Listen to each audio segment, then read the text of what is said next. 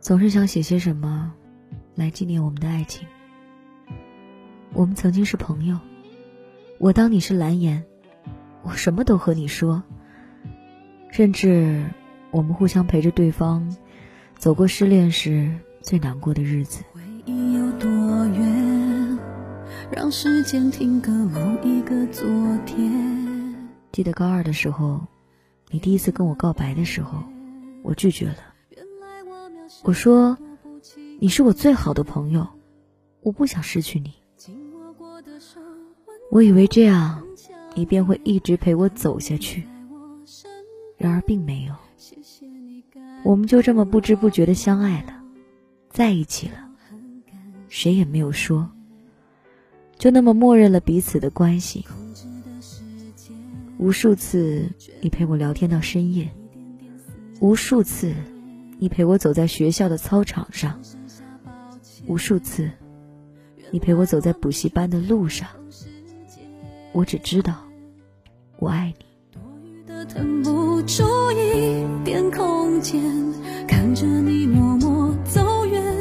那是一个普普通通的周日下午，你远在石家庄，我返校。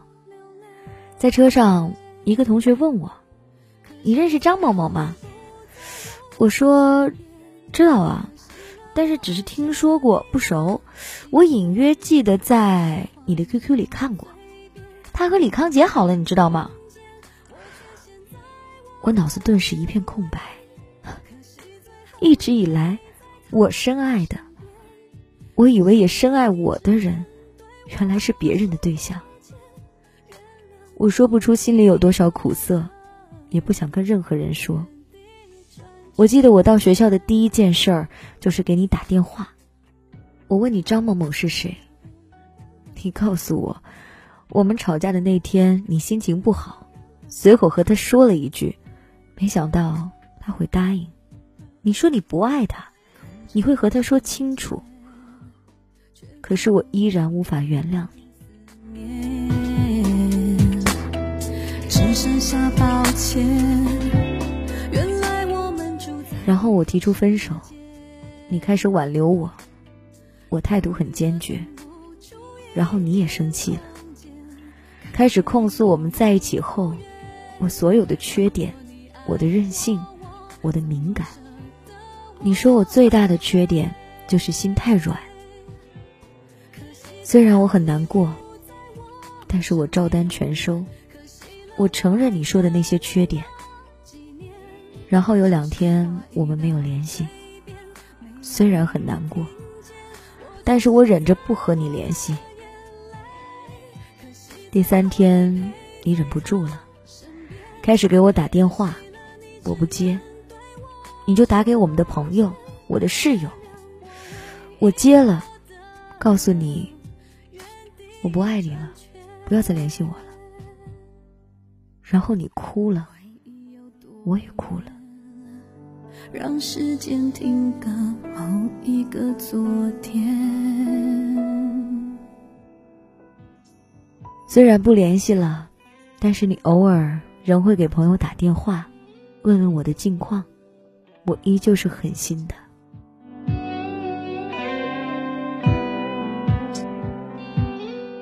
记得那段时间，我拒绝一切和你有关的人和物，不敢听任何你的事儿。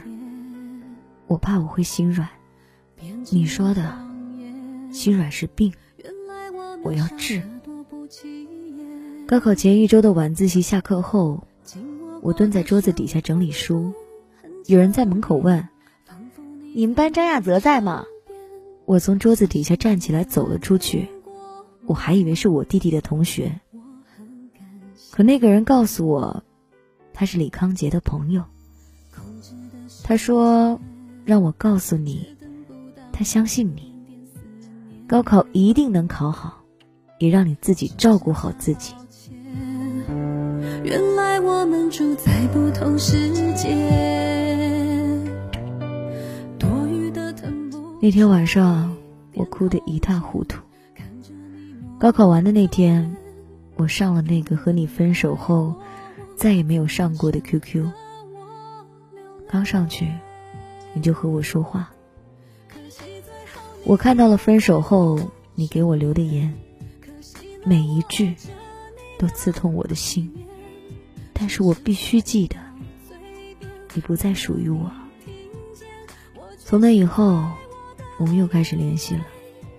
我们会从早上聊天聊到晚上，直到有一天你对象找我聊天，我才发现我们不该再联系了。然后我又一次的拉黑了你。再联系是你生日前夕。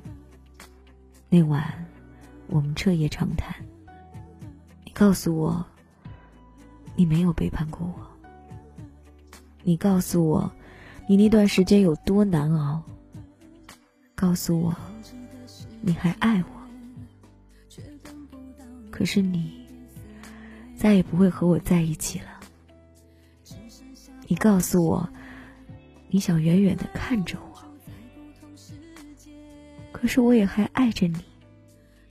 我做不到看着你空间里你对象的那些照片无动于衷。于是，那晚过后，我又一次拉黑了你，也删掉了所有我们的回忆，因为我知道，我们不会再有机会在一起了。我那么爱你。怎么舍得让你不幸福？所以，我请你过得幸福，并让我一无所知。可惜最后你陪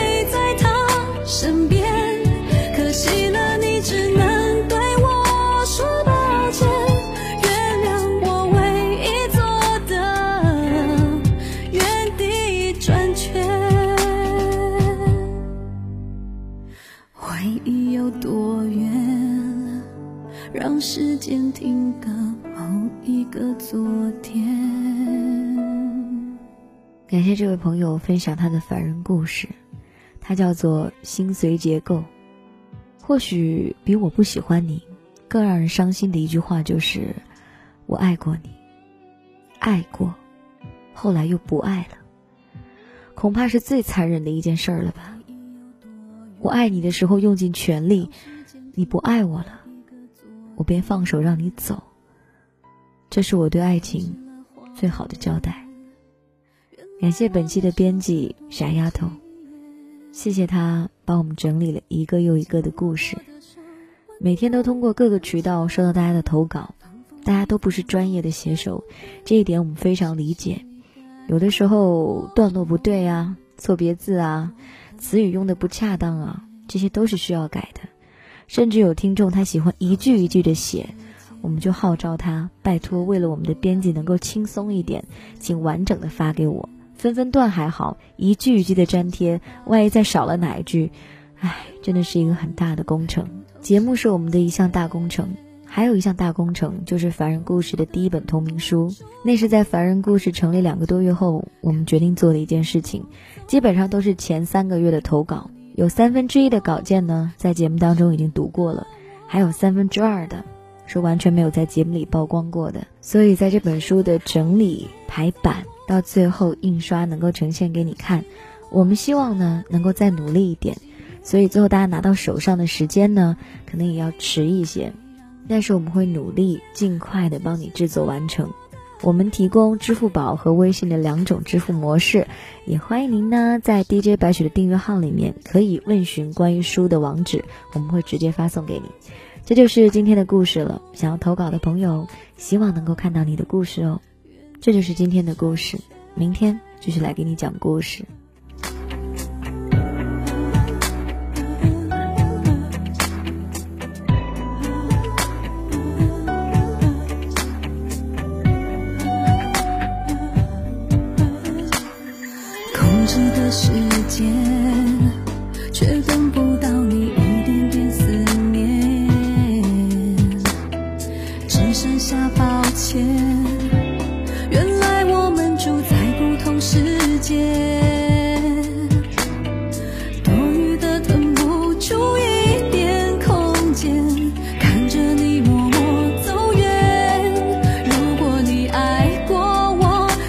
舍得我流泪，可惜最后你不在我身边，可惜了我爱着你那几年，只是话已到嘴边，没让你听见，我却现在。